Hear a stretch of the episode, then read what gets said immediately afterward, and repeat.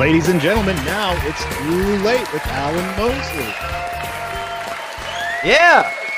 Yeah. Welcome back to It's Too Late. I am your host, Alan Mosley, joined as always by the number one producer in late night. It's Dave Wolomowski. Dave, you're really learning earning your pay tonight, aren't you, buddy? Yeah, yeah, it was that was a little stressful.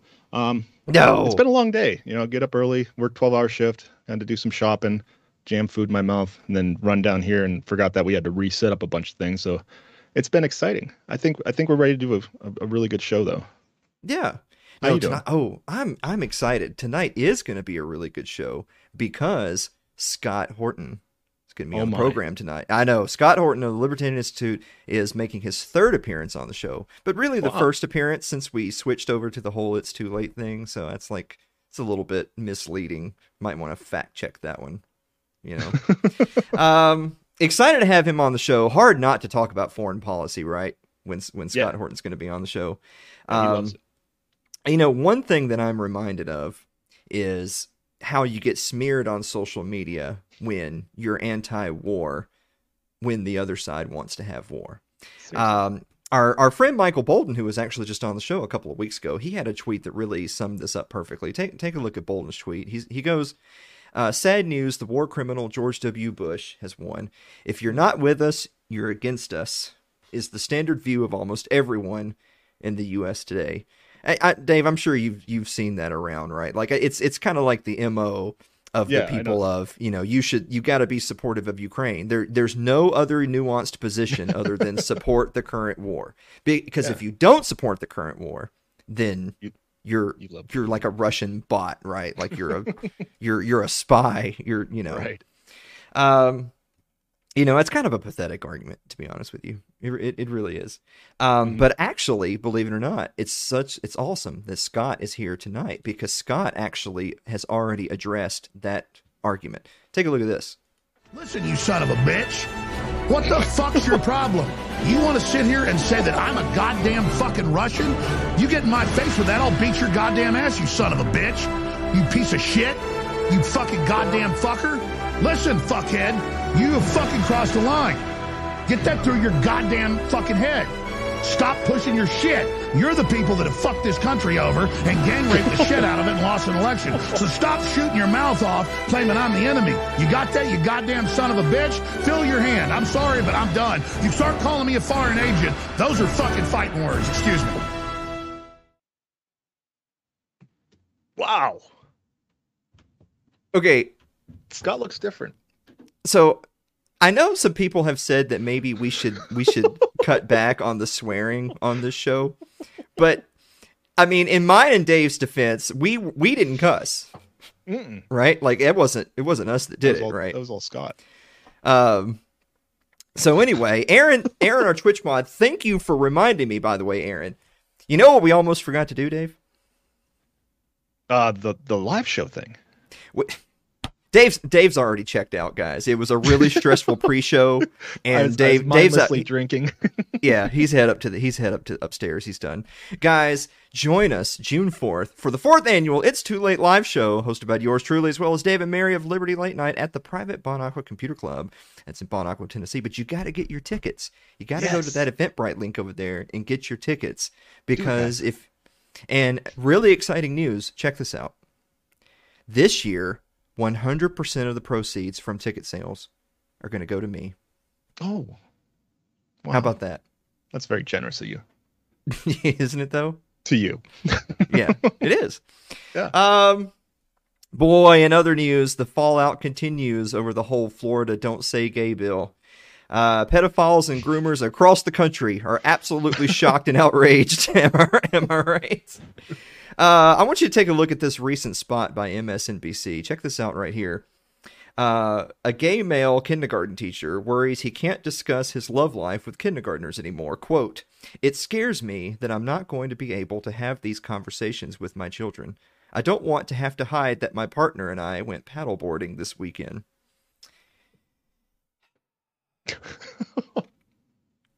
there, there's there's two words in particular that I hope everybody noticed Mm.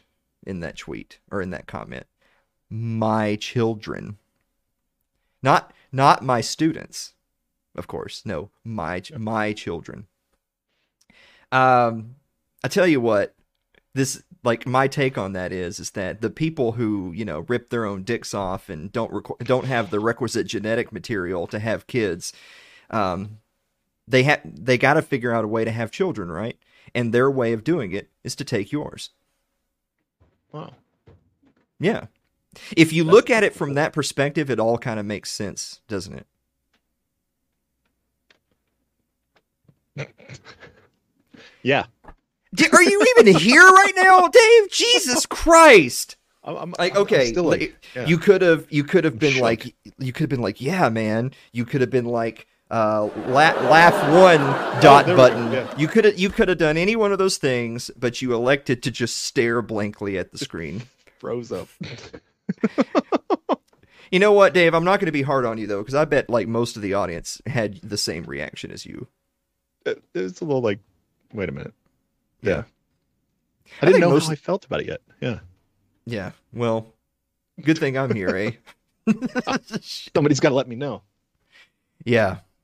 I think most of the audience is probably still a little shook from Alex Jones's appearance on the program. That was jarring.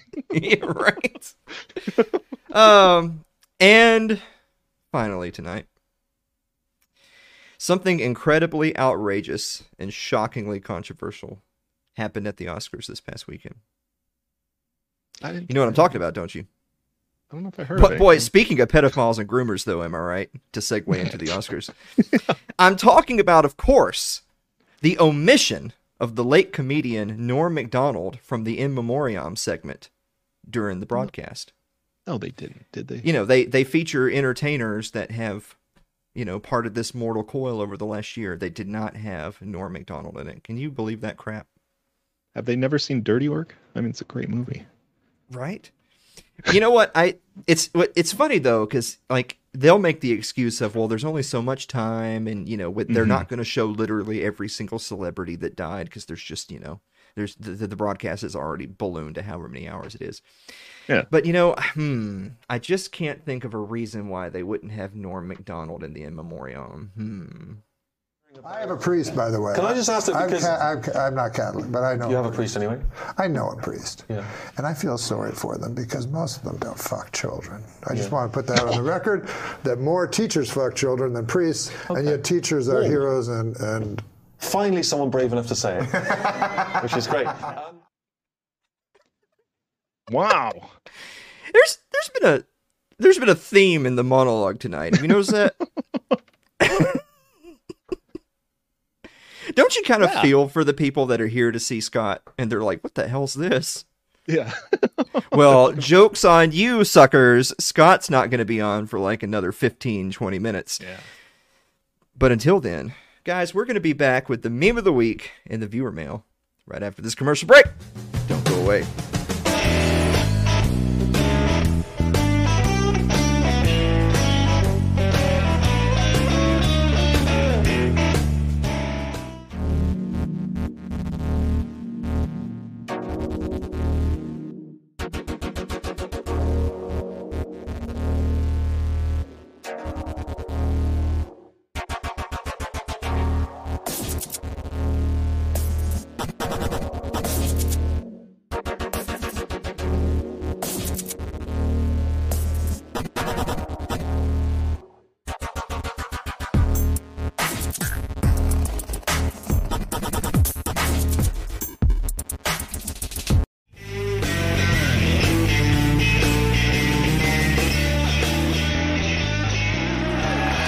Yeah. Yeah. Dave, let me tell you about tonight's sponsor. Oh yeah. They're Pat Crest Botanicals. You can find their website, patcrestbotanicals.com. They've got all manner of CBD products. They've got Delta 8. They've got gummies to help you sleep, which you'll know. Mm. My, my, I, I, I ate all Yeah. mine. Yeah. anyway, uh, but they, but I do still have some of the Blue Dream. Can do you have a? Do you have a? Uh, there, yeah, there. Dream of Yeah, that. there's. Yeah, I can't believe he hasn't updated his website yet. To be honest with you, it's get Yeah. actually actually I have to put it I actually have to put it over here because I'm gonna use that like that's not just a prop I'm gonna Mhm. you know I'm gonna ingest that later. Gonna gonna. But you that. can you can get thirty percent off. All one word. 30? It's it thirty percent off by using promo code It's Too Late at Patcrest Botanicals. thirty. Thirty percent. That's Yeah. insane. Yeah. You're gonna. I mean, you're gonna need that with. I mean, because inflation's gonna be thirty percent pretty soon. So basically, you're just at a at a wash. Like it's Break even. yeah. That Okay. uh, yeah. You're you're just it's just a wash. Kind of like this show, really. It's just it's just sort of a wash tonight. Under the circumstances, I think we're doing pretty well. Are we though? Yeah. Hey, Dave. Yeah. Yes, Alan. What time is it? It's time for meme of the week.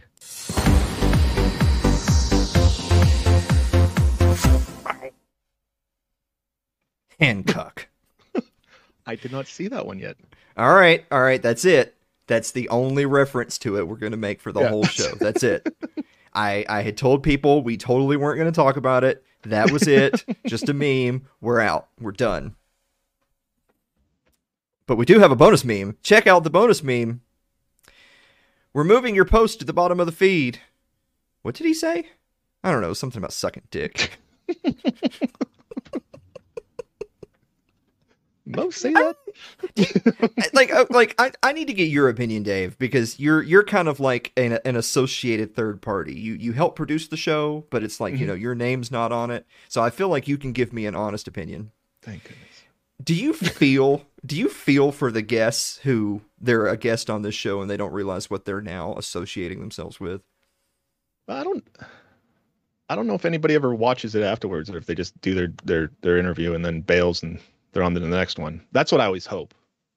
yeah If we want them to come back. well i mean i figure that that's what the guests do but that but their name is still on it now though that's what i'm saying Oh, Like- any, yeah, any yeah like when when that. when the mob comes for us, and I mean, let's face it, that's later tonight.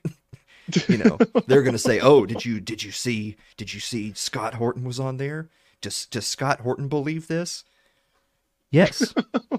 All right. Um, we Better better talk for him right now. yeah we better we better go ahead and move on to the viewer mail. Hey, you, you guys still doing a show? also, also yes. Nice. All right. Uh, our first question tonight comes from Thomas Leinhart, who writes Dear Alan and Dave, should the code duello be reinstituted? The, the the rules for for dueling. Should we should we bring Oh. back dueling? Do you, Dave, do you think we should bring back dueling? Yeah, I don't think it should have ever left. I mean, what two consenting des- adults deserve, decide to do is amongst them. It's none of our business. Yeah. Well, the thing is, is that I, I there's actually an explanation for this. One of the main reasons why dueling fell out of favor, other other than it just you know it's maybe a little bit barbaric. Yeah. But the reason why it went away was because even when the public was no longer dueling, it was very popular for military officers to duel. And Oh. some countries started to outlaw dueling because so many of their military officers were dying. Yeah, you can't. Yeah, you can't have that. Yeah. Got Well- wars to fight. exactly. They were mad that they were killing each other instead of other people. so they so they got rid of dueling. So now you know the reason why that is. Uh, Jonathan Carranza writes, "Dear Alan and Dave, was Will Smith right to okay, done. Sorry, Jonathan. Sorry. Um, Andrew Avery writes, Dear Alan and Dave, if there was a kidnapping at your local high school, would you wake him up? I mean, if I was the one to find him, then Yep. if he's sleeping, yeah. Yeah. I don't know. He's, you know, you don't. Maybe he's got some problems at home. Give him, give him a break. Ah, yeah. Yeah. Yeah, uh, right. Don't bother kids. Don't That's bother right. kids. Don't bother kids. That's a common theme on this program. Don't bother kids. And if you're not if you're a regular viewer of the show, you know what we're talking about. If you're not a regular viewer of the show, um go Probably toward the better south. off. Yeah, Yeah. just get learn some colloquialisms. Uh, don't fuck kids. Uh, Suzanne Sherman writes, "Dear Alan and Dave, are they going to repeal Title IX? Oh, God, I, I wish. Yeah. This so this came up because the the the NCAA tournament's going right now, ba- basketball, and most people are obviously watching the men's tournament because that's what basketball is. Most people do not watch the women's tournament because Oh, I mean, you know, this is a sports question. I swear to God, like it's you and I are gonna have to have a moment in in the in those three minutes in between the show and the in the after show. Yeah. All right. Um. Well, so, so I was making the argument that if you look at the women's tournament, there was one game where one team was beating another team like forty-four to four at halftime. Four Ooh. in a basketball game, one team's score at halftime was four. And the hmm. answer is is because Title IX makes all these schools have teams, women's teams, if they're going to have a male team. But they don't actually have appropriate female players to field to field a team because most women aren't good at basketball. And so it's it's not it's not saying that no woman can play basketball. What it's saying is is that there's just not enough women playing basketball well to field that many teams. That's what I'm saying. Yeah. Like you you you get that right. Like that's not wholly misogynistic. I'm just saying there's not enough women to go around for all the basketball teams. so that's why we got to get rid of time on. All right. So Okay. um, Suzanne, I hope this helps. It it doesn't. Uh, Ryan Seifert writes, "Dear Alan and. Dave, yeah, you're right. I'm glad to I'm glad to see Ryan sticking around. How many regulation size hot dogs can you fit in your mouth? Give proof on air. Um. so I tell you what. Um. If I tell you what, we'll I'll keep a track of the notifications. If we hit five hundred dollars in either Patreon or PayPal donations tonight, then Dave will see I how got- many hot dogs he. Yeah. Yeah, yeah. I got a pack of hot dogs upstairs right now. All right, there you go. So there, there it is, five hundred dollars. All right. Uh, Clay Davis writes, "Dear Alan and Dave, do either of you own a turntable? If so, do you listen to vinyl often? Oh, oh, Dave, yeah, we, we were just discussing this. Does does this count? It's it's a little digital turntable, but I don't think I can put vinyl on it. It doesn't really have a needle. But my kid left it down here in the studio. Yeah, well, I don't think that counts if you can't play a record on it. Yeah. Do you, do you not? Do you guys not not record people? No, well, I have. I think I have two turntables. I don't know if either of them works. I know one one for sure doesn't, and I have like maybe six or seven records. You know, I, I was garage sailing. I saw some stuff, scooped it up, and Yeah. it's just it's cumbersome. Yeah, that's that's the thing is that I I actually have one and it's in my closet. Yeah, So I think it's under the stairs over there. What else you got hiding under the stairs over there, Dave? Ooh, you got you, you don't want to go digging around. Uh, Josh Wright writes, "Dear Alan and Dave, if there must be a president, would choosing them by who has the best meme potential be better than voting?" Um, no. Like, no. That's you know, like Crazy. It's crazy. Yeah. talk. I mean, voting's bad enough, but if the vote was who has the best memes, then you're like you're gonna wind up getting Kamala Harris. Like that's how you're gonna get Kamala Harris as president, right there, Mhm. Josh. because those memes would be hilarious and life would be terrible Everyone thinks it's funny, and then all of a sudden, yeah. legislation starts. yeah, all right. Uh, Celeste Annis writes, "Dear Alan and Dave, did you collect anything when you were a kid? Were you were you were you a collector of anything, Dave? Not not really. I I, I, I, mean, other other than trauma, other than other Yeah, I mean, trauma. Yeah, everybody's got some trauma. I got I had like a big tub of Legos that I still have today that now my kids play with. So I guess Legos, maybe some Hot Yeah. Wheels. That, that was about it. Nothing cool. Um, I had all the Teenage Mutant Ninja Turtles when I was a kid. I'd- I had quite a few Yeah. of them. Not all of them. Yeah. Yeah. God, I wish I still had them. Yeah. Yeah. Not not to give to my children, just to sell. Yeah. Yeah. They, there's a u- used toy store down the street, and I see like the toys I used to play with, and like some of these Mm-hmm. Transformers going for like three, four hundred dollars, like out of the box. Just I'm like, wow. I remember Oh. having that. Speaking of that, did you know that today is the anniversary of this day in 1990? The Teenage Mutant Ninja Turtles live action movie came out. The one, the Vanilla Ice one, was that the first one? No, I think that was the second one. The Okay. first one was the only good one. The first one, didn't have the first one was Ice, I don't- I don't actually Ninja rap, man. God. Ninja, ninja. yeah, that- yeah. So that wasn't that wasn't the first one. And um, you know what, Dave? Why don't you just go ahead and mute your mic for the Okay, rest of the? Yeah, all right. Um, it was actually legit a good movie though. All right, so Justin Campbell writes, "Dear Alan and Dave." How much do we need to contribute to PayPal or Patreon to get y'all to reenact the Zelensky dancing in heels video? I didn't know what this was. Um, I actually looked it up. Take take a look at this right here. Oh yeah.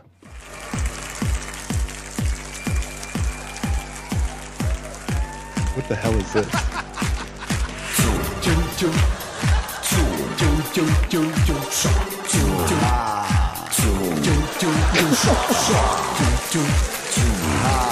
就就说说，就就就说说说就说。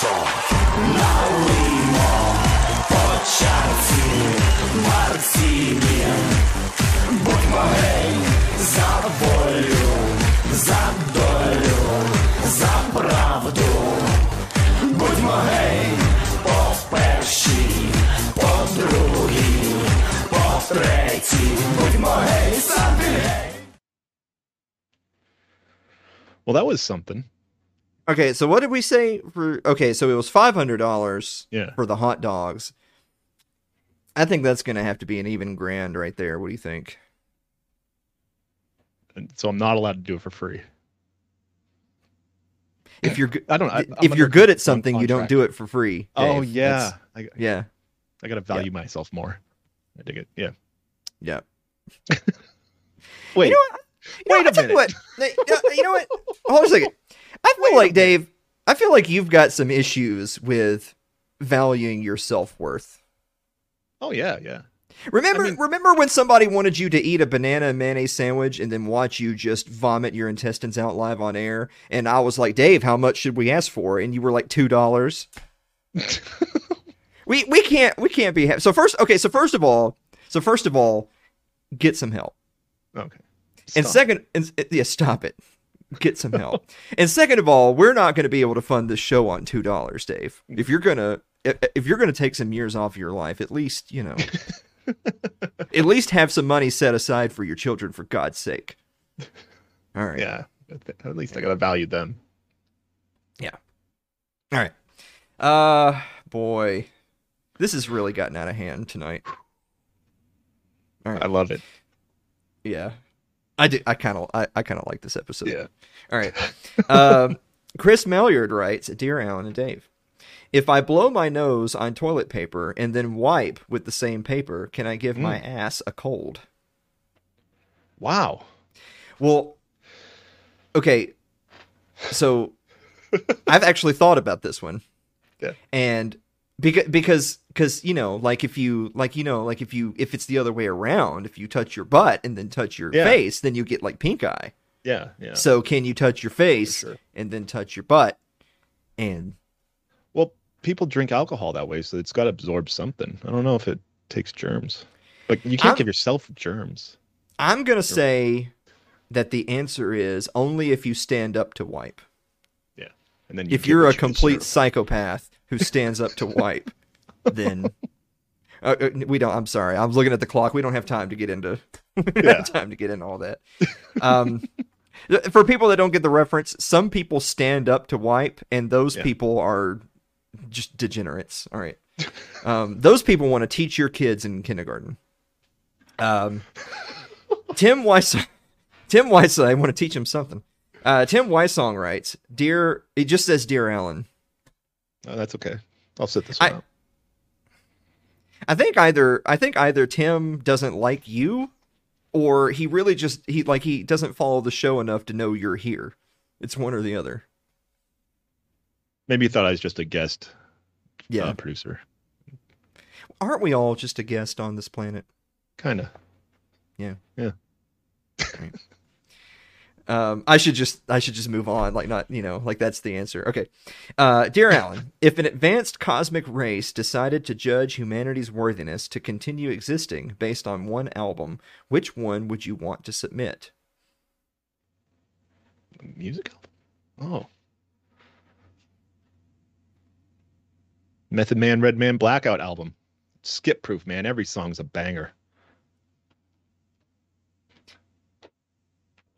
I'm gonna say I'm gonna say the audiobook reading of a Game of Thrones by George R. R. Martin, which is like 17 hours long or something ridiculous, Oh. and that gives us 17 hours Yeah, to figure out a way to to infect the alien Yeah. ship with a virus, lower the shields, Yeah, get some blow 'em out of the smallpox up there. Yeah, right. welcome to welcome to Earth. You know, you gonna learn today. I tell you what. If I see one more person making a Will Smith, Chris Rock joke with "Welcome to Earth," I'm just gonna start blocking them. Just, Oh, just oh, start I blocking them. that. Yeah. Yeah. Uh, Tim, good luck. Uh, Aaron Kentner writes, "Dear Alan and Dave, who is your favorite YouTube or Twitch creator?" Oh, that's for me. My favorite would have to be Liberty Late Night. Well, now you put me in a position. Yeah, I have, haven't I? But thank you. And yours is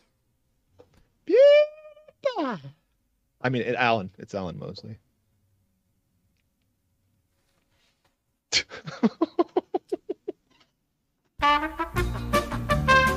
no, ow, no. you, son of a fucking bitch. Here I am. I'm trying. I'm sitting here promoting you for free on this show. I asked for a commercial for like a year. You won't send me one. God damn it. Brian Johnson why writes, "Dear, dear, no, the bit's over, Dave. Shut the." Oh, right. sorry. Brian Johnson writes, "Dear Alan and Dave, what's the weirdest thing a guest has done at your house?" What? I, you know, I'm more interested in your y'all's answer. What What's the weirdest thing a guest has done at y'all's house? I mean, he he just he just kind of showed up. It's, it's it's my cousin that I talk about a lot. I said you need to meet him. So one one night, it's probably 10, 10 11 o'clock at night. Somebody's at the front door un, unannounced. I don't think we had cell phones then, but and uh, I look through the window and I see this guy with uh, Juggalo makeup on, this Oh God! face painted black and white clown face. And so me being the the tard that I am says, "Hey, come on in."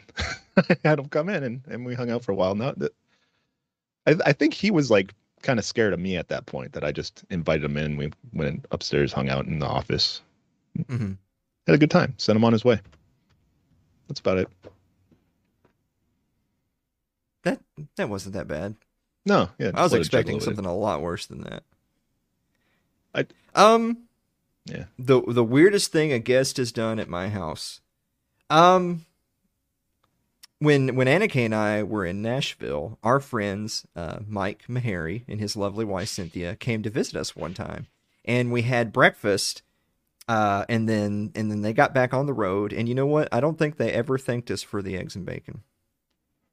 Wow, Yeah, can you even imagine? it's not weird. That's just rude. Yeah, unbelievable. Some people, right? Yeah. well, another friend down, am I right? All right. So, uh, Mary Lynn Willimowski writes Dear Alan and Dave, Uh oh, I didn't see this one. Do you prefer meat sauce or marinara on your pasta? you like meat sauce, Dave? Oh, you know I do. I bet you like some meat sauce. Yeah, well, nice and thick, chunky. All right, I'm done. I'm good. Okay, so, so just for folks at home, I, I know a lot of you guys are only here tuning in for Scott. It's like it's just another couple minutes. Just be patient. Yeah. Um. The, I mean, the, the correct answer is meat sauce, but Yeah. Dave likes meat sauce. yeah, extra meaty. Um, yeah. Not extra saucy, extra meaty. no, I'm here for yeah. the protein. You know what I mean? I got I mean, I got to hit the damn buttons Yeah. because you won't ever hit them. I think it's because you don't think anything on this show's funny. Maybe. Boy, if I had a nickel. All right. and finally, this evening, Carl Huber writes Dear Alan and Dave, is mac and cheese because macaroni is shortened, or is it an acronym for macaroni and cheese?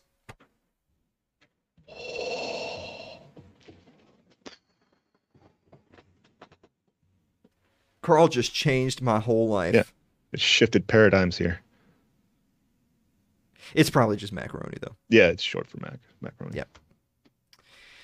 But uh, you know, Carl, good effort. I think Carl wins this week. I think that was probably the best one. Yeah. Yep. I don't know. I tell you, I tell you what. That's all I got. If you actually did those things when they were relevant, they'd be so good. yeah, Yeah, we need to transfer that to your computer so it works better. yeah. like all my other buttons. it's going great. Yeah. Probably just if just real quick, if you guys saw like 17 3 second streams before this one started, it's um My that's you buttons know are going haywire. yeah, shit was shit they were wilding out here tonight, son. You know. Um I'm just going to go ahead and turn this Zelensky video off cuz it makes me nervous. All right. Yeah, I dig it. Guys, we're going to be back with the great Scott Horton of the Libertarian Institute. Maybe, maybe maybe right Hopefully after this commercial break. stream.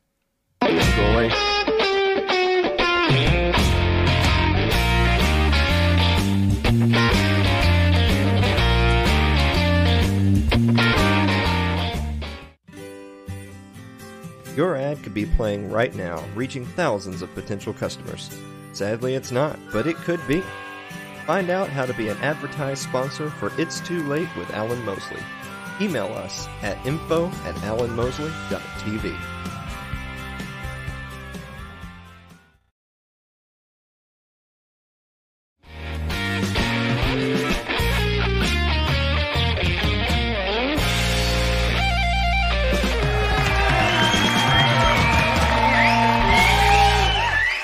Welcome back to the show, everybody. Our guest this evening is the director of the Libertarian Institute, editorial director of antiwar.com, and the host of the Scott Horton Show, where he has done over five bajillion interviews.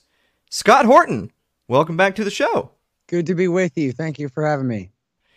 Well, I was I was telling you right before we we went live here is that the last time we were on, I couldn't believe it. I actually looked it up on YouTube of all random places to see what the date was that the interview went out. Uh, August eighth, two thousand eighteen. A whole lot of shit has happened since August eighth, two thousand eighteen. Scott, a lot, some of it bad, but but also some of it good. So I want to start off there. Scott, how are you doing, man? Me, I'm okay, man. How are you? you know, I'm all right. I'm I'm kind of impressed because in in those in those few years now we've got Scott Horton traveling all over the country giving speeches. I'm seeing Scott Horton on TV like every week now or every other week. Um, if I if I had told you five or ten years ago that Scott Horton was going to be a regular staple on my television, would you have believed me? Um, yeah, probably not. I mean, if you had said in context, it's Kennedy from, you know, who already is a libertarian and does that show with Matt Welch, and she'll take a shine to you and let you come on her show, then I would say, yeah, that was, you know, within the realm of possibility anyway. But, uh, you know, I mean, to, to like really your point, I never have been trying to be famous. If I want to be famous, I'd have been an actor or something like that. Um, I just hate the government a lot, and I want other people to hate as much as I do. And so I, you know, obviously like getting my word out, putting my show out there, and and you know, trying to have my opinions available for people to have. Like I, I want to have my say. I want to have my stuff out there. But I, I guess um, I've always, I've never really been you know interested in self promotion and public relations and all that stuff. I've always just settled for thinking, well, I have kind of a small audience, but you know anybody who's looking for it can find it at least and that'll have to be good enough or whatever i don't know so the fact that now more and more people are finding it and paying attention to it is great you know i guess. Um, it's a little intimidating. It's a lot easier when i know i kind of have a small audience of people who already like me or something compared to having you know more and more strangers listening to what i'm saying. But then and that is the whole point is trying to move that needle. And um, well, you know, like I did the Kennedy show last night, and it's kind of funny. If you go back and watch the video, you could see the Republican and the Democrat. I'm making them think the whole time. Like their faces just have, I'm thinking right now, written all over them. Like the Republican couldn't help but agree with me when I was saying anti war stuff. And then I'm saying all this stuff about gold money and the boom bust cycle. And it's like, hey, it's just true. I am more free market than any other person who's ever lived uh, or, or tied for first place with a lot of great Austrians anyway, right? So, um, So when I talk that hard money stuff, it, it can't help but sound like music to a guy from the Federalist Sears. Unless he's like a dedicated Chicago school guy, he's going to know that what I'm saying really sounds right, right? It's not like he's a Keynesian. And then the Democrat lady, she heard me saying we need hard money so that we can't afford a world empire anymore. And she's like, what? you know? So, but that's damn right. You know what I mean? That's exactly the point, lady. So it's supposed to be confusing to her for me. She's a Democrat. She doesn't get this stuff, but there should be, you know, hopefully she'll gain some insight from that. They're like, a gold standard so you don't go to war. Like I hope that bothers her and she keeps thinking about it. And and hopefully that's the same for the audience too. Right. Um so um you know, I'm I'm very grateful for the opportunity to be on there. I don't know how long it'll last. One day they're going to ask me about Israel, and that'll be the end of that. But you know, I don't know well, it's it's funny that you you bring that up. So you're you're you're you're talking your stuff, and you're you're seeing the the the expert panelists on either side of the aisle, and and and you see that you see that they're thinking that you're you're giving them some food for thought. Maybe they're being approached with some ideas that they don't hear often, or maybe have never heard at all.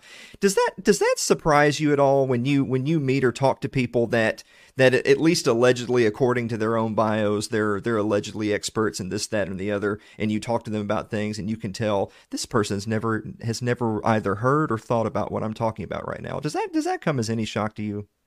Well, it's a bummer a lot of times, especially if I'm like saying anti-war things. Like, yeah, the terrible war in Libya led to the terrible war in Mali, and people are like, "Who's Mali?" Ah, you know, Mali is where a bunch of people died gruesome deaths because of Barack Obama and Hillary Clinton. Man, it's terrible. And it's not fair that people don't know about it. You know what I mean? We should have to at least know about it when our government's responsible for such things. Um, so that is frustrating. Um, at the same time, though, you know, I'm a witness to everything else going on around here, too. Not just what's going on in Mali, but for example, how corrupt and narrow minded our media establishment is and what kind of stories they're willing to tell and not tell. And so I know people don't know anything about the war in Mali. TV never did a special on how this is all Hillary Clinton's fault. Not one time ever. And so I know that they don't know. And I know that Democrat lady in the middle, she's never heard of uh, whatever she knows about libertarians is what? I don't know, Penn or something. She doesn't know that, like, these are the people who split away from the right over Vietnam.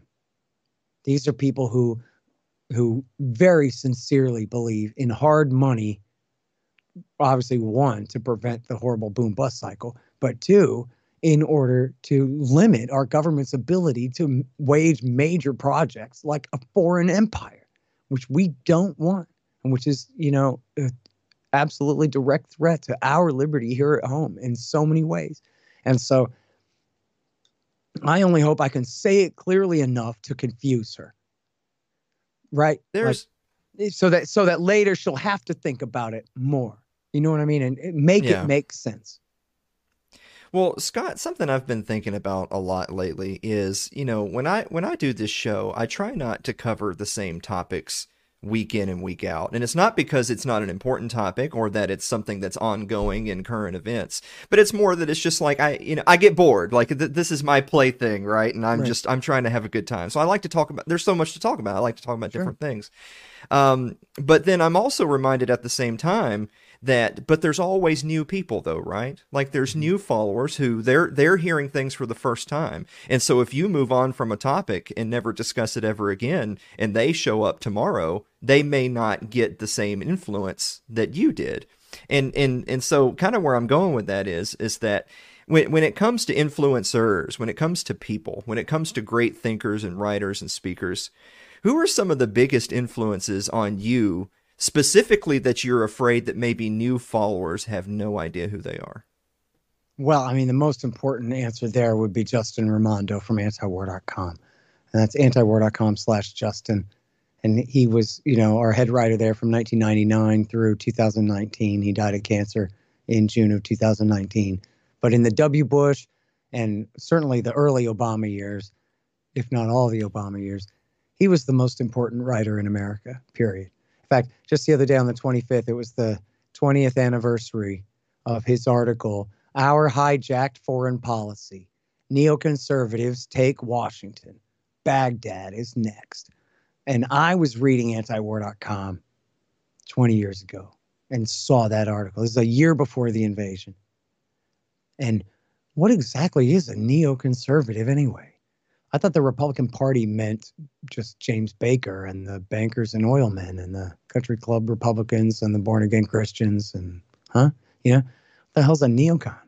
No, it turns out there's this whole faction of Israeli spies inside the Republican Party, essentially agents of Benjamin Netanyahu's Likud Party, who are, you know, have this mob marriage with Lockheed and the military-industrial complex, and are determined to take us to war in Iraq. And, you know, well, I guess people, okay, uh, you know, academics and experts knew who the neoconservatives were. I mean, there were books about them, and they talked about themselves.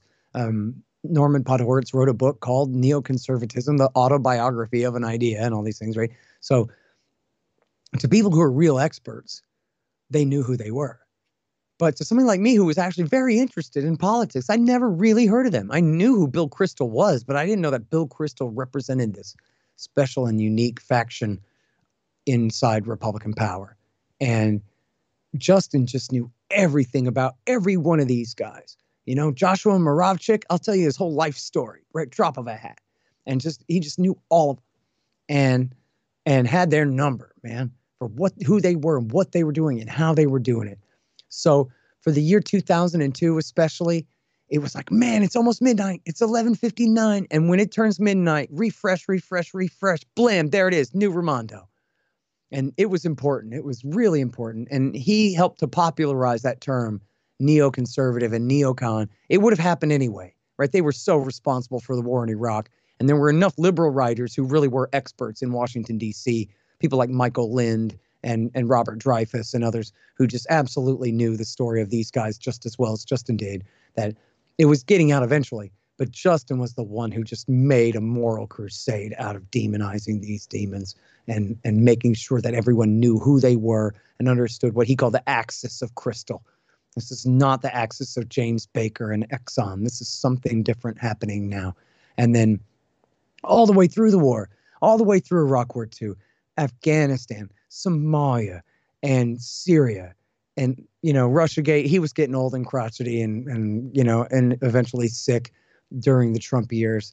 Um, but even then, he was still better than everybody on everything, essentially, other than, you know, there's a few flaws in there. But, um, you know, I would just, if, if I could really, you know, beseech people to just the next time it's raining on a Sunday, just get cracking early. Start in 1999 with the War Diary.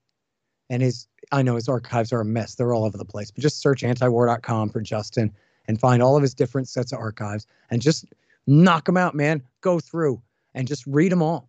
Read them all. 99, 2000, and all the way through, you know, as much as you can and just just slam through them. And some of the stuff will be obsolete where he's picking on big fat loser idiot Stephen Schwartz or, you know, whatever kind of thing. Justin was kind of a bully. Um, mostly the people he picked on deserved it. Um, some of those things are are not as timeless, but there's so much timeless stuff in there. There's such an education in there. And like right now, I'm writing a book about Ukraine, and you're damn right. I got a tab open. I got a, a window open of all just tabs of Justin's pieces on Ukraine, going back for years, and the plagiarism begins now. So, um, now I'll, I'll give him credit. But um, and I was this link monkey for like ten years. I decided, look, I have my radio show, but I'm not that good of a writer, really. Um, but I want his article. I I figured his articles were so important. I wanted to make them the best that I could. So I just absolutely filled them with links for every assertion he ever claimed. I proved it, and then if he ever got anything wrong, I made sure it was correct before it went to press. Um, and so I worked with him on those for like 10 years or something. I was the guy. And I know people got mad at me for that. Nobody knew I was the one to blame people hated Justin for it because I would put 100 links in an article to just everything, um, which is, you know, a big part of the answer is how do you know all this stuff, Scott? Well, I was Raimondo's link monkey for like 10 years, so that'll do it. Well, I I, I want to tell people really quick since you brought up Justin Raimondo is uh, one of one of my favorite things that I read about uh, right around the time that he passed was uh, Daniel McAdams had brought him up, and so people who follow Justin, particularly on Twitter, uh, knew that he. I, I don't know if troll's the right word, but or or even bully for that matter. But he he definitely there was there's a certain pugilistic you know effect to debating people in the open yeah. space, and and that obviously can bleed over to people that you that love and agree with on almost everything but you yeah. can still you can still hash out ideas but for I, I, think he really enjoyed doing that i think it came off to other people as perhaps aggressive but i think he was having a good time. Well and, I, I uh, think that's right. And and look if it was up to me i would have taken away his twitter and just told him to stick to his articles. Because especially when you know he spent so much time fighting on twitter then his articles really took a hit for the amount of work that he was putting into doing them which yeah. you know happens to the best of us. I had to quit twitter. Those two books behind me, Fool's Errand and Enough Already, I couldn't have written those books except that I quit Twitter and just I can't do these at the same time. And in fact, what happened was they kicked me off at the at the same time they kicked Peter Van Buren off. But then yeah. for me, they took it back and apologized and said, "Ah, oh, gee, okay, or whatever." But by then, I'd been kicked off for like five days, so that helped me kick the habit. And I just said, "That's it." Then I gave up my password. I erased my password, gave the keys to my Twitter account to my guy, and and you know he set it to go on automatic robot tweets from my blog posts and whatever and then i went back to writing that book because twitter can be a real sabotaging kind of thing when it comes to uh, time discipline and i think it really did affect his writing in a lot of ways but um you know yeah i can't say he was like the kindest guy i'm kind of glad he wasn't right like we needed that fighter on our side sure so yeah. i mean if i mean for people not familiar essentially he was like a big gay Archie Bunker, right? Like this horrible right wing crotchety old man. You know, this kind of I won't say hateful, but dislikeful old, you know, curmudgeon. Um, but also like a, a very complainy type of a queen at the same time too, if that makes sense. um, so um, yeah, like if he wanted to like get into a vendetta with somebody on Twitter, then you know, God have mercy on that person.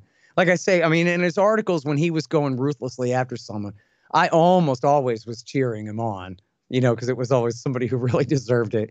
I think people see me this way too. Like I'm kind of a jerk, but at least I'm their jerk, you know. So I'm I'm facing, I'm next to them, facing outward uh, instead of directed at them. So I think you know Justin was a lot like that. But to read his articles, I mean, again, like I just went back through a few. Um, when I searched Ukraine, there was up came some things about Moldova and about Georgia and about uh, you know the Transdniester. I'm always pronounce that wrong. And all the like he just knew everything about everything. You read, man, I really need to figure out the background of what's going on in the fight between Armenia and our Azerbaijan over Nagorno Karabakh. And not only can you read Justin about all of that, but you'll enjoy reading Justin all about all that. And you will actually really learn about Nagorno Karabakh by reading Raimondo on it. I mean, he just really was absolutely on every bit of this stuff. So, um, you know, wherever he had errors of judgment, they were always forgivable for his knowledge. You know. Well, we we've talked a lot about antiwar.com. I want to I want to switch gears and talk a little bit about the Libertarian Institute. Now, Scott, your ears might have been burning the other night because I was I was sitting down having a conversation with Patrick McFarlane, mm-hmm. and of course Patrick had nothing but glowing things to say about uh, about the whole crew over there Kyle Anzalone, Will Porter, Keith Knight, yourself, everybody, um, and how the Libertarian Institute. He, he really feels like this this is this is it. It's really taking off. Like it's it's really filling an important space in the intellectual sphere, and it's got a lot of great talented writers and all that good stuff. Um, do how important is it to you? Because I'll, I'll tell you what Patrick said. I'm going to tell on him. He said that I, I'm really thankful for organizations like the Libertarian Institute because it's it's helped provide a vehicle for me to get out the things that I want to say that I just I didn't have before. Mm-hmm. Uh, how how great does it make you feel that the Libertarian Institute is doing that? That it's it's that it's becoming a vehicle to lift up voices that we need to hear that not that long in the past we no, no one would have ever heard of maybe. Yeah. Well, listen, I mean, I'm absolutely, you know, happy and, and proud of whatever role I'm playing in um, bringing these people to others. I guess I would turn it around and ask you whether you agree with what he says um, about the role that the Libertarian Institute plays out in the marketplace, you know, in our movement now. You know, I want to, I know that we can never be Cato or Mises, who are, you know, the two giants, but I would like for us to be, you know, at least as important as the Independent Institute and the Future Freedom Foundation and others of the, you know, be like kind of a on an equal status with the other, you know, brothers of the libertarian institutions in America. Um, you know, uh, I would never even aspire to achieve what Mises has done over there for the last 40 years. It's absolutely incredible, of course. Um, but um, I would like very much for to hear you say that you agree with Patrick, that you think it's really shaping up the way that we all kind of wanted it to. What do you think? Well, I, I do, and Scott, I'll I'll tell you something I've said on the program many times is that far far be it for me to wade into the war, waters of drama from one faction or another, um, but I there are people who have been associated with Cato that are good people that have done good work, and there's people that are that have been associated with Reason that are good people that have done good work. But for my money, the the highest percentage of people who have done the best work, uh, two of the organizations that I personally am fondest of are the Libertarian Institute, Antiwar.com, and the Tenth Amendment Center. Great. Uh, and if it were up to me, I Scott, love those guys too, man. yeah, if if it were up to me, Scott, I would take the millions of dollars that the Beltway organizations get versus the you know uh, per, perhaps slightly less than millions of dollars that that folks like us get. I would swap those numbers around. If I could wave a magic wand, I would do that in a heartbeat, Scott. Yeah, I appreciate that a lot.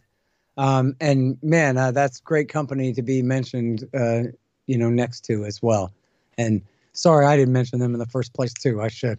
And I consider Michael Boldin and Michael Maharrey both to be absolute heroes and, and great friends of mine.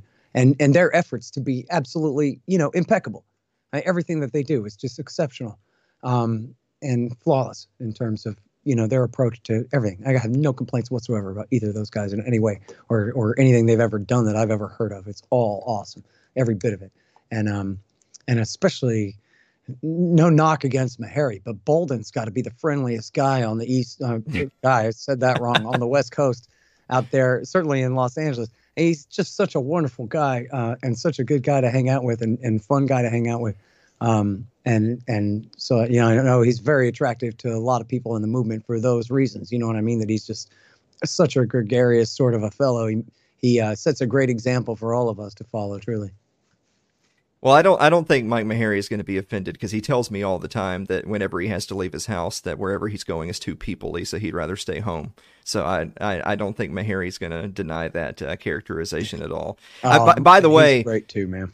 By, by the way, uh, I do I do have recently, as of I think this past November, I started working on a project uh, for the Tenth Amendment Center. But uh, full disclosure, I felt that way about them before they started giving me money. So they're not they're not just buying my opinion. I swear to God. That's great. Um, and thank you for that. Seriously, man. I, I'm I'm really proud to hear you say that. That's, you know, honestly, when I created the thing, all I wanted was to try to figure out a way to pay Will Grigg a salary, because here the poor guy's just, you know, and I was pretty much the same boat. Antiwar.com pays me very very little, so um, you know, here we're both kind of always holding fundraisers, and we kind of look like bums.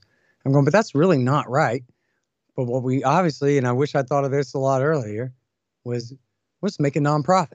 And then obviously we make salaries from the nonprofit, but we'll just raise money for the nonprofit. Then we won't look like losers begging so much as guys who are trying to create a new little institute here and see what we can do out, out of it. And of course, Will Grigg's, you know, one of the greatest Americans who ever lived and all of that. So I get to borrow a little legitimacy from my good friend there. And then we thought, of course, well, Sheldon Richman will be our third wheel because um, he at that time had just been laid off from the Future Freedom Foundation, where he was vice president. And, you know, where Will Grigg was the former Bircher, and Sheldon is known as a left leaning libertarian, although that's not exactly the correct characterization. He's a plumb line libertarian. He just thinks that's on the left in that Bastiat sense. Um, but he wrote the book on homeschool and guns and income taxation. So I think you understand what I mean. But anyway, sure. the three of us together, that was the deal. And then, of course, Will turned around and died on us about six months later. And I did get to pay him one time, but just one time. Um, but I really am glad that I did. But then, so, you know, I didn't even know if I was going to keep the thing after that. Um, but I am really glad that I did. And then I've got, you know, all these good people coming out of the woodwork to join up and to take part in the thing. As you mentioned, I just brought on Will Porter and um, I also hired Connor Freeman. I promoted Sure. Keith Knight to managing editor. Uh, he's one of the most dedicated anarcho-capitalist libertarians in the society. And unlike me, he's not just obsessed with foreign policy, right? He has all these other interests as well. And of course, we've got the great Kyle Anzalone, who's just killing it. Him and Will Porter, especially writing up all these news stories every day. Um, and just uh, and we have you know uh, Laurie Calhoun and Kim Robinson and Jim Bovard and all these great in-house writers um, who you know I admit I should be writing an article at least like once a month or something, and I I'm just so swamped. It's very hard for me to find time to do that. I really just got to make time like in the schedule to to force myself to do it. But um, they're picking up the slack for me there, and I am directing the thing for my director chair here, trying to keep it all together. Uh, Hunter DeRensis, of course, is our great editor, and uh, I am real proud of the thing. And I'm, I, um, yeah, I don't know what to say. It's nice uh, that people appreciate what we're doing and respect what we're doing. And, Well, I- uh, and and feel like supporting it and that kind of thing. It's a humbling kind of deal, you know. Well, I, I really mean it when I say it. I, I really do because it's you know for for for someone like myself who do, who does this program and, and we only do the one big full production episode once a week and we just recently had our episode 200 something. You actually did recorded a little spot for us for episode 100. Now we've already passed episode 200.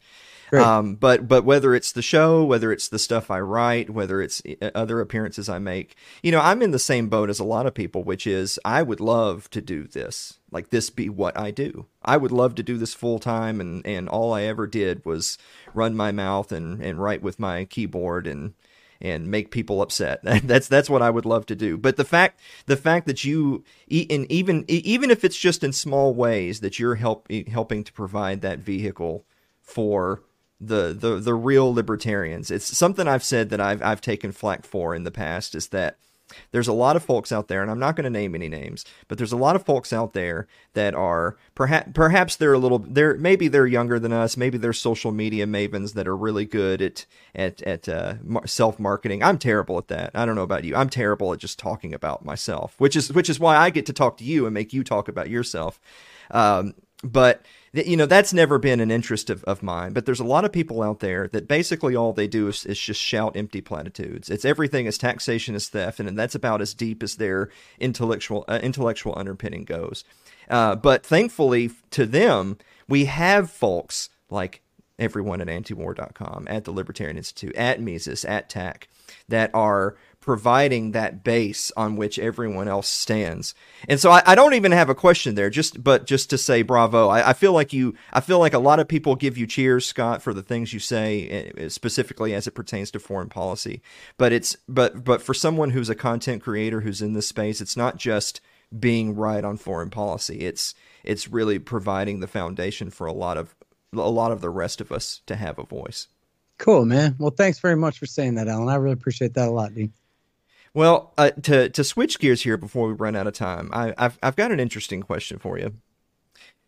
Stay with me. This is going to be a hypothetical question. All right.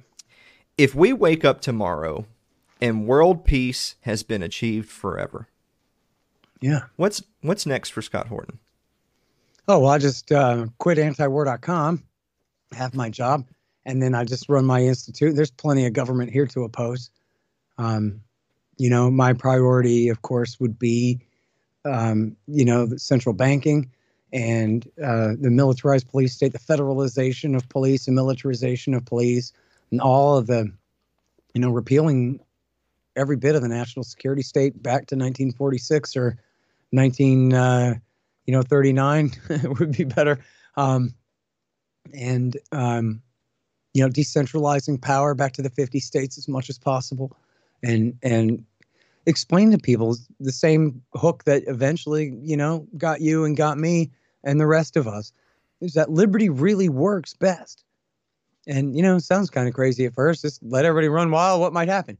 But the reality is that what'll happen is uh, a harmony of interests will break out and it'll be fine. And you really don't need to have a bunch of bosses and control everybody else. We could just be free and be happy and and not have to be dissatisfied and and have having to have something to fight about all the time. We could just be prosperous and free. You know, there's this episode of The Family Guy. Sorry, I'm redundant. I've said this before probably, but I like it. There's this episode of The Family Guy where the baby and the dog. Uh, it's like the uh, parody of the TV show Sliders, where they have a portal and they can go from dimension to dimension where everything's different, right? So they go to a dimension where everything is like Disney uh, cartoons. But then Walt Disney's an anti-Semite and he goes after Mort the Jew, and they have to like, oh no, and get the hell out of there. So then they go to a dimension where the dogs are the masters and the humans are their pets and have to do whatever they say, right? Then they go to another dimension where everything is super spotless clean, like the Jetsons, and there's flying cars everywhere, and it's you can tell there's like a hundred billion trillion gazillion dollars worth of capital investment has been saved up to make Earth into this super techno modern art deco paradise type thing like some guy's imagination right? So then in the show the dog explains to the baby that in this dimension there never was religion. And so you didn't have the last 2000 years of war and so all that money went to building up humanity instead and I thought, oh man, close to the mark, but missed it, right? Because religion is always just cover for war. Give me a break, dude. These are all all theocrats are, are politicians first and holy men second, okay? Um, that's not the rub. But what would have made a really great joke there, since war is has always been a part of the human condition and all of these things, religion aside, what would have been the best punchline there would have been to say, in this dimension, Woodrow Wilson never got us into World War One, right? Just hundred years ago, at that time, less than hundred years ago. If he hadn't done that, then there never would have been a Soviet Union. There never would have been a Nazi Germany. There never would have been a British world empire in the Middle East. There never would have been the American uh, World War II or the American world empire against communism to contain it, or the American world, you know, terror war in the Middle East and world empire in Europe and, and Asia as it exists today. And instead, all that money for the last hundred years could have gone into building up this wonderful society. Because really, and obviously it wasn't funny when I just said it, but if they had made that the punchline, that this is just 100 years worth of savings if we hadn't have blown it all on war. And if we had really, if the Americans had just believed what they said about liberty and justice for everybody and acted like it, that this is what the world could have looked like by now. And I think that really is right. People say, people cite the Bible, say the poor will always be with us.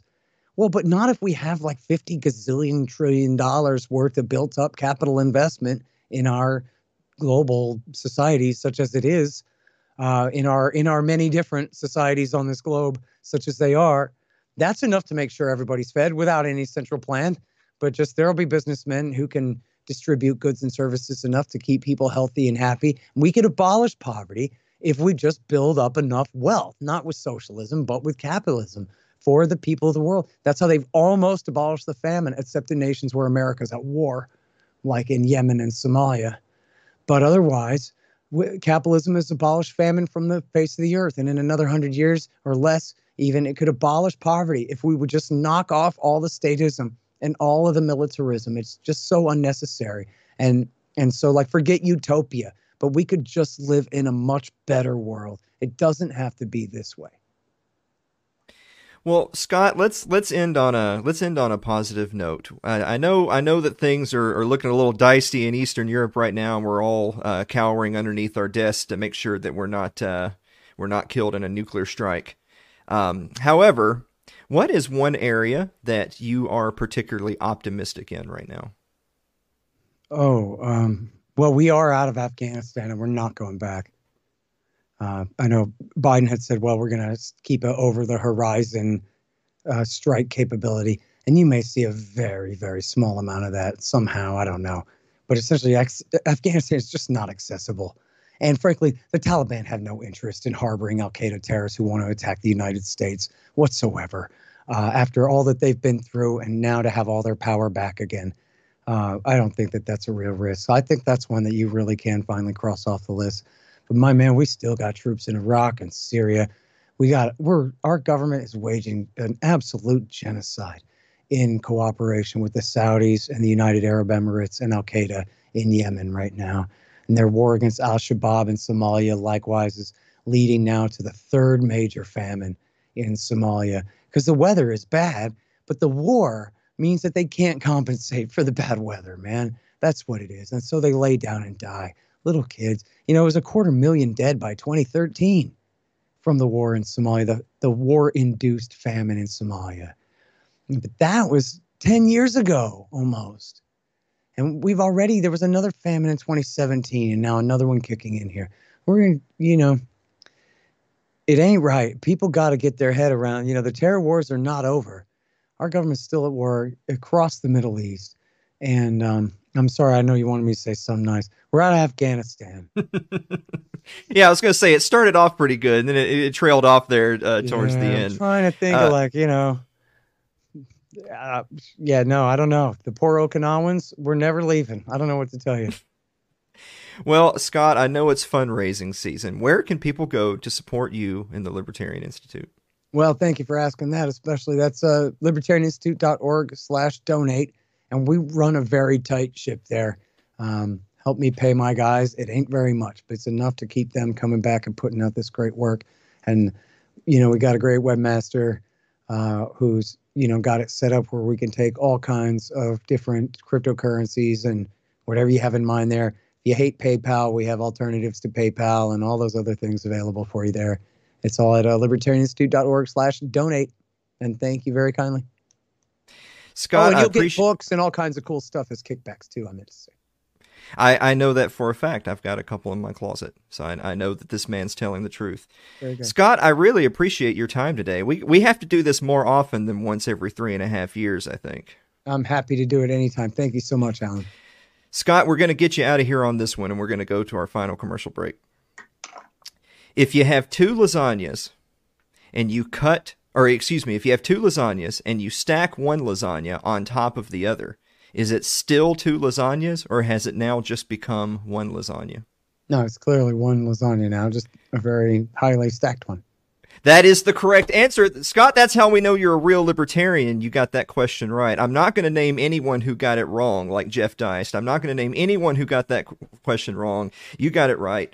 Scott, thanks so much, buddy. Thanks for everything you do, but especially thanks for wasting a half hour with me. I had a great time. Thank you, sir. Guys, we're going to be back right after this last commercial break. Stick around.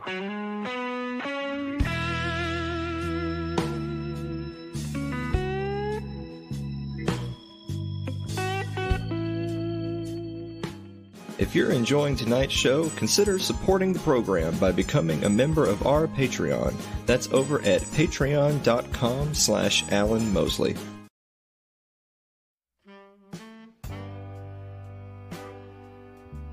Like our Facebook page. It's facebook.com slash Alan Mosley TV. You can follow me on Twitter. That's twitter.com at Alan Mosley TV. Subscribe to our YouTube page. Youtube.com slash Alan Mosley TV. We're also on Odysee. Go support a free speech platform. That's It's Too Late with Alan Mosley or at Alan Mosley TV. If you're more of a listener than a watcher, you get us on your favorite podcasting platform of choice. That's thanks to Anchor FM. That's anchor.fm slash Alan Mosley TV. Dave, do you have a final thought? Uh, yeah, that ain't working. Here, let me let me help you out, Dave. Yeah, Jesus fucking God. Final thought. This show was flawless, man. I think it went great. Yeah. Um, there was n- no perce- perceivable uh, problems at all. No, it, it was it was a good show. We had a lot of fun at the beginning. Always great to see Scott Horton and listen to him go on. so yeah, it was a lot of fun. I just I just want to point out, by the way, I didn't ask Scott even one foreign policy question. You can't stop him. Yeah, the man can't be stopped. No. Um, are we doing an after show? yeah, I'm down. Okay, Uh, okay. This is short short adventure. this is what we're gonna do. I I got to make this announcement. I'm gonna kill the stream on everywhere but Twitch, so that that way all the platforms that are saving our library, it's just the episode. But uh, but if you go over to Twitch, that's twitch.com/slash Alan underscore Mosley, then you'll see the after show where Dave gets fired. it's gonna be great. Yeah. We're he's gonna have a few minutes to submit his resignation, but if that doesn't happen, then we're gonna Yeah. have a you know, we're gonna have a meeting. It's understandable. Yeah. Guys, thank you so much for listening to another episode of It's Too Late, and we will see you next week. Wait, you were supposed to say something to uh, Carl. Well, Carl didn't say anything. I Oh, he said say something in the finale, and then, but now he hears us talking about him, so Does that count? now he gets it. Wait, they can hear this? yeah, they can hear us right now. I gotta start watching this show. Yeah, don't even know what's yeah. So that was an issue with our former producers as well, is that they would they actually don't pay any attention to the show. Yeah, yeah, that's right, Ryan. Dave gets two months severance. That's thirty four cents. That's is, that is correct. Wow, Uh, guys, we're gonna see you over on that's it. Twitch. Yeah.